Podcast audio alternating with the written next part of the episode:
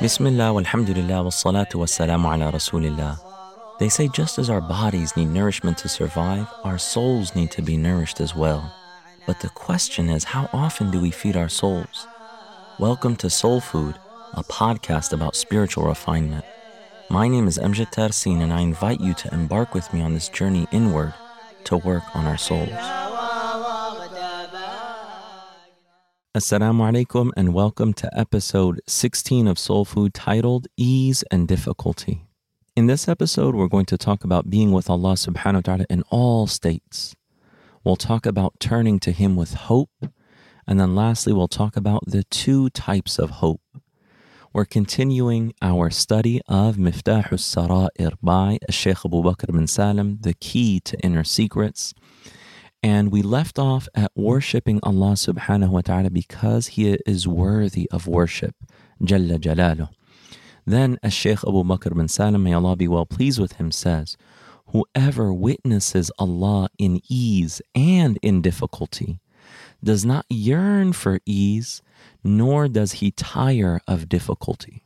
In other words, ease and difficulty are not things that are experienced the way that the vast majority of people experience them when that person, that believer, witnesses Allah subhanahu wa ta'ala in both states. Why? Because this servant is in a state of contentment, in a state of rida. And he witnesses or she witnesses that everything is from Allah and everything that comes from Allah subhanahu wa ta'ala is beautiful. As one of the scholars says, وَكُلُّ فِعْلِكْ جَمِيلٌ All of your actions, everything that you do is beautiful. Speaking of Allah subhanahu wa ta'ala. This is the state of a person who witnesses everything is from Allah. And their state is constant in times of difficulty and ease because they're always with Allah. That's all that matters. Everything else is secondary. And the Messenger of Allah sallallahu alayhi wa alihi wa sahbihi wasallam in a hadith he says تعرف إلى الله تعرف إلى الله في الرخاء يعرفك في الشدة Make yourself known to Allah in times of ease, and He will make Himself known to you in times of difficulty. In other words, reach out to Allah subhanahu wa ta'ala, worship Him, serve Him, realize everything that Allah subhanahu wa ta'ala is deserving of in all of your states, and you will see His support, His protection in times of difficulty. So always make yourself known to your Lord in all of your states. Make dua, call upon Him persistently with brokenness and with need, turning to Him in all your states.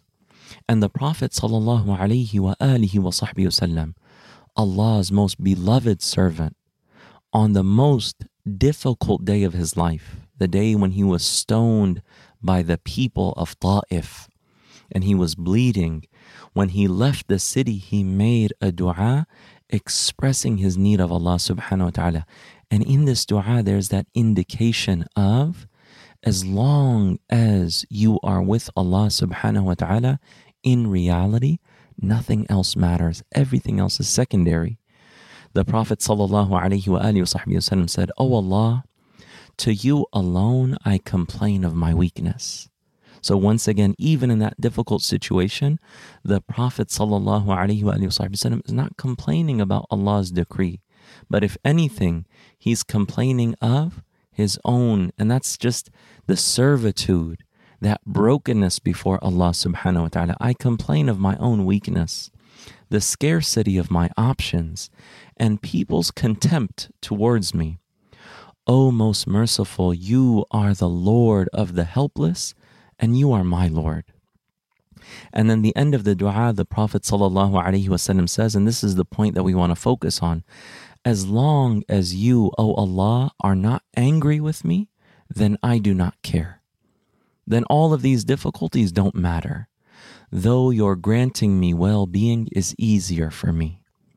But that point is the point that when you witness Allah subhanahu wa ta'ala in times of ease and in times of difficulty, then you do not yearn for ease. Most people, they want times of ease and they're very scared of difficult times. But the one who is with Allah does not even get distracted by the state of the times. So as long as you grant me nearness to you, it's as if the Prophet ﷺ is saying, As long as you grant me your nearness and your love and you do not veil me from you, then I do not care about anything else. And you see also in this dua the importance of expressing one's need to Allah subhanahu wa ta'ala. Oh Allah, I complain to you of my weakness and the difficulties that I'm going through. I'm not complaining about difficulties themselves, but I am complaining of my state because I need you. And we mentioned previously that Allah subhanahu wa ta'ala that he revealed to one of his prophets when he asked him, Where shall I find you? Allah said, You will find me with those whose hearts are broken for my sake. So when you express your need to Allah subhanahu wa ta'ala, and you're in that state where you're humble and you're broken and maybe you're crying, Allah subhanahu wa ta'ala loves that. And that's what we see in the dua of Allah's Messenger sallallahu sahbihi wasallam. So that brings us to the next point, turning to Allah with hope. As Shaykh Abu Bakr bin Salim, may Allah be well pleased with him, then says some beautiful lines of poetry. He says, When the days become difficult and ease departs, I come to you, my giver of ease and difficulty. Allah subhanahu wa ta'ala. He is the one who controls ease and difficulty. You anchored your tent in my heart and removed the veil of distance and gave me abundantly. You are with me in times of difficulty. You relieve my sorrows and remove my calamities. I have hope in you, my Master, in every moment. He is Allah, the Master of the cosmos and originator of creation. So trust in Allah in every instant and be hopeful in Allah's mercy entirely. Once again, if you see these lines of poetry, as Shaykh Abu Bakr bin Salim, he keeps focusing on Allah. You are the one who gives me.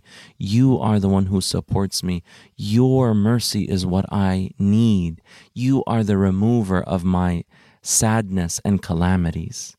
So having hope in Allah subhanahu wa ta'ala, and even in the times of difficulty, and most of us, we're not at that state where times of difficulty are equal in our eyes as times of ease. But even in those moments, turn to Allah and focus on Him and witness Him and hold on to Him until He takes you out of that difficulty. And then you'll see the wisdom in Allah subhanahu wa ta'ala's decree and trust in Him and have hope in His mercy. That even in those times of difficulty, whether it's on an individual level or even at the level of the entire ummah, that we hope for Allah's mercy.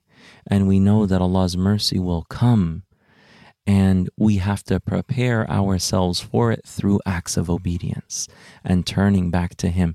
But when that mercy comes and when Allah subhanahu wa ta'ala's relief comes and the hearts turn back to Him, that will truly be a beautiful moment. So, in all of this, as Shaykh Abu Bakr bin Salim is reminding us, Allah, Allah, Allah, you are the one who assists me in all of my states, and my hope is in you. So, this brings us to the two types of hope. As Sheikh Abu Bakr bin Salim says, hope is of two types the hope of the obedient, the obedient servants.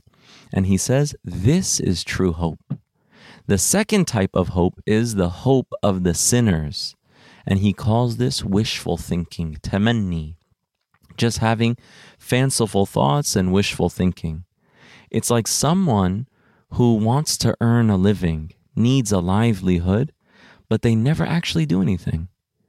They buy a house and they buy things, and then when someone says, Okay, what are you doing to actually earn a living? They don't do anything. And they say, Allah subhanahu wa ta'ala has guaranteed our rizq.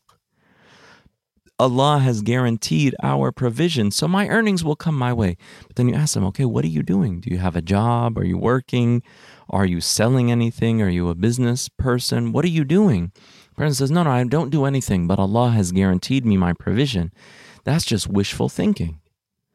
So a person who has hope in Allah subhanahu wa ta'ala, they have to have the hope of people who are obedient the obedient servants of Allah subhanahu wa ta'ala.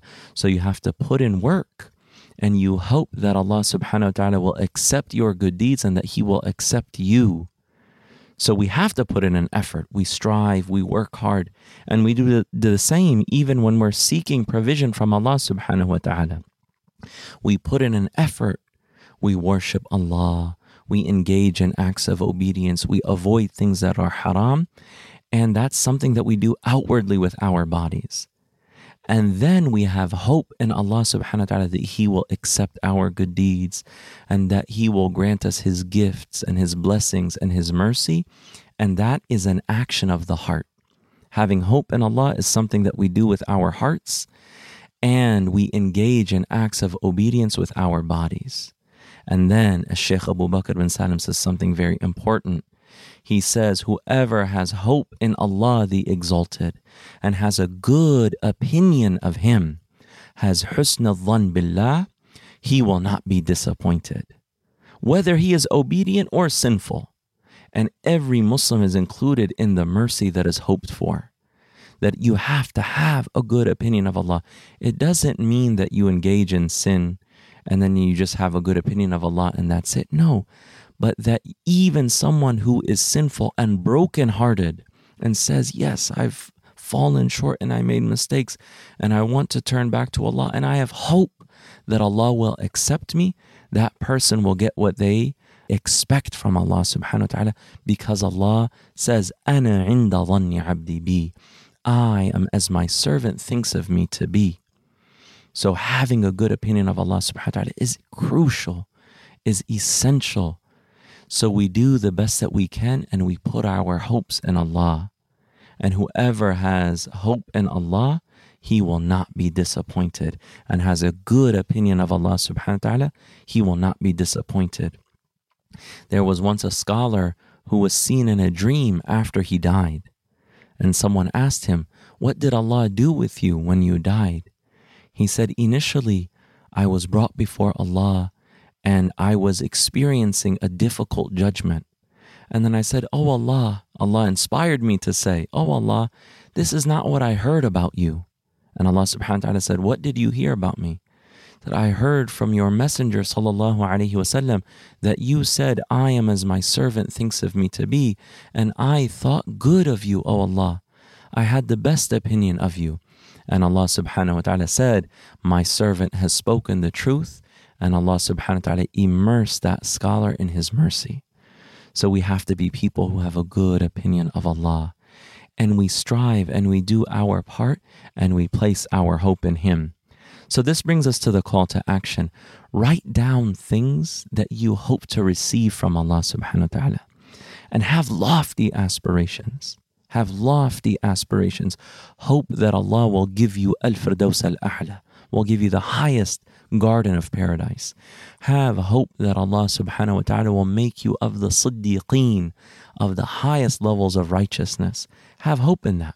Write those things down, your goals and aspirations and what you seek from Allah subhanahu wa ta'ala. And then follow that up with intending to seek out those things by following them up with righteous actions. When you do that, inshallah, Allah will assist you and He will open up the doors for you. We ask Allah subhanahu wa ta'ala that He gives us what He gives His most beloved servants, and that Allah subhanahu wa ta'ala allows us to be in the company of the Prophet Muhammad sallallahu alayhi wa alihi wa sahbihi wasallam in the highest levels of paradise. إنه أكرم الأكرمين وأرحم الراحمين وصلى الله تعالى على سيدنا محمد وعلى آله وصحبه وسلم والحمد لله رب العالمين Thank you for listening to Soul Food. To subscribe to the show, visit soulfood.fm or search for Soul Food in your favorite podcast player. And while you're there, take a minute to leave us a rating and a review. It helps more people discover the show.